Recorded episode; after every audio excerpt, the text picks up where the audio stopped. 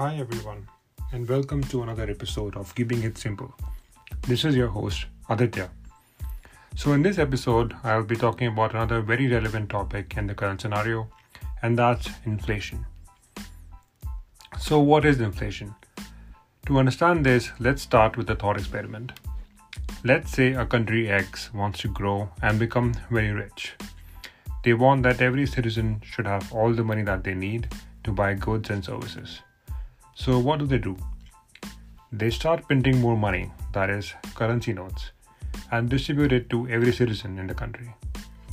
The citizens become really happy that they now have all the money that they need to buy whatever they want houses, cars, laptops, etc. Then, a few weeks pass.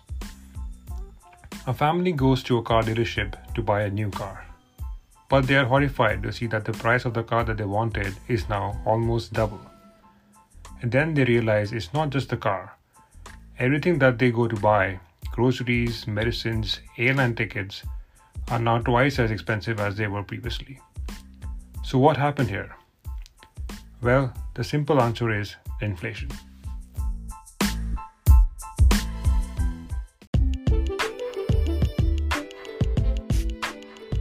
Inflation is defined as a general increase in prices and fall in the purchasing value of money.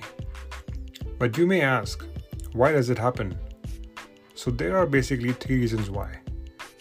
First, the governments print more money. So, whenever a government prints more money in circulation, the value of money starts to decrease if there is no corresponding growth in goods and services. That's because everyone has more money to buy the same amount of goods. For example, in a hypothetical country, if there are what $10,000 in circulation and 100 apples to buy, each apple is worth $100. But if the government of this country doubled the money in circulation to let's say $20,000 with the same amount of apples available, each apple would be worth around $200. That is the value of money would decrease.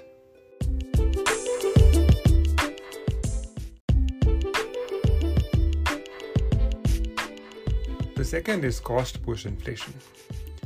So, this occurs when the cost to produce goods and services increases. One example for this could be coffee plantations. So, as climate change occurs, coffee plantation owners have to spend more money to regulate the temperature at which the coffee grows as it is very sensitive to these climate changes. To account for this expense, farmers then add this cost to the end consumer, which leads to the overall increase in the price. The third reason is demand pull inflation.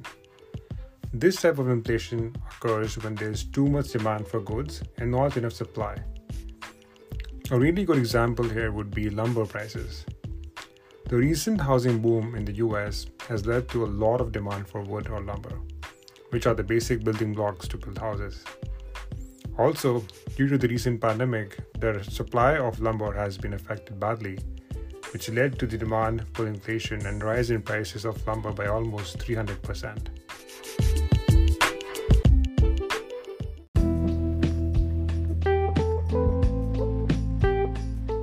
You may not think that inflation is unhealthy for the overall economy, but in some scenarios, it is actually really good.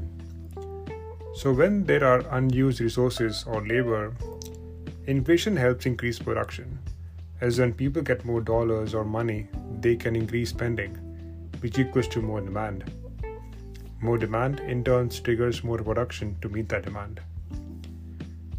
And on average, the inflation rate in the US is about 2% and is considered to be normal and healthy by economists.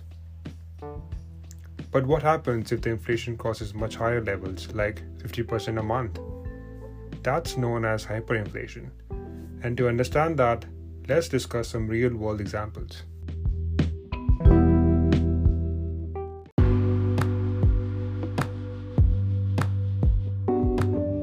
First, let's talk about Venezuela. At one point of time, Venezuela was the richest country in the whole of South America.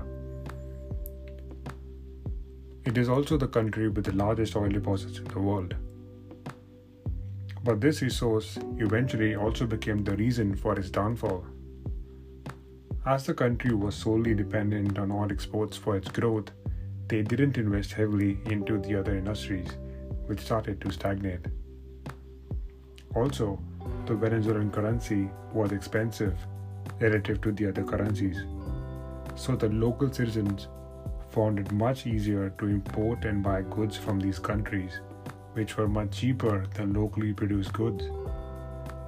This in turn led to further downfall of the local businesses. On top of that, the country got hit with a fall in world crude oil prices during this time. The resource for which it depended on most for its revenue. As oil revenue decreased and growth declined, the government started to print more and more money to get itself out of this trouble. But as you have seen before, printing more money is not the solution here. The country was hit with massive hyperinflation, close to 65,000%. Yes, you heard that right 65,000%. To put this in context, it's like getting your salary at the end of the month and seeing it become worthless after one week.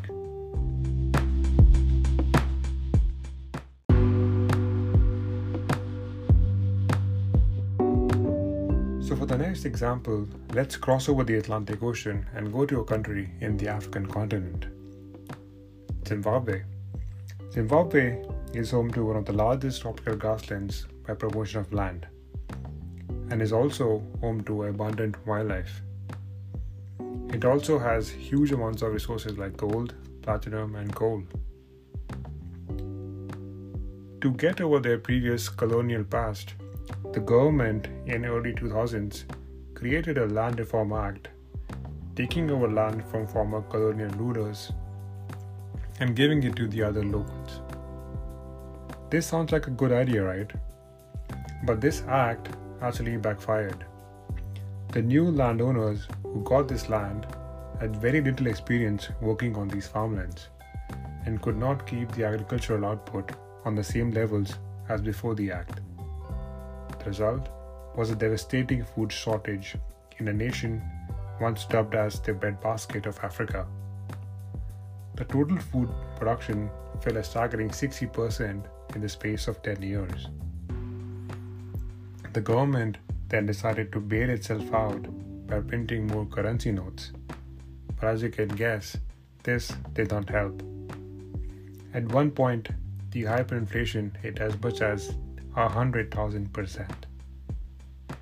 There were $1 trillion notes in circulation during this time, but these, ironically, could only buy you a loaf of bread.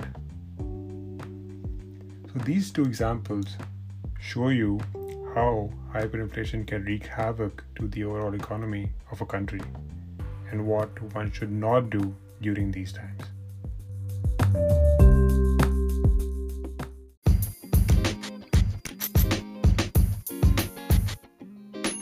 So that's it, folks. That's my explanation of this topic. I hope you now have a little more understanding about this concept than when you started listening to this. If yes, I've done my part right. If no, I'll definitely improve next time. Keep learning and keep going. Until we meet again, adios.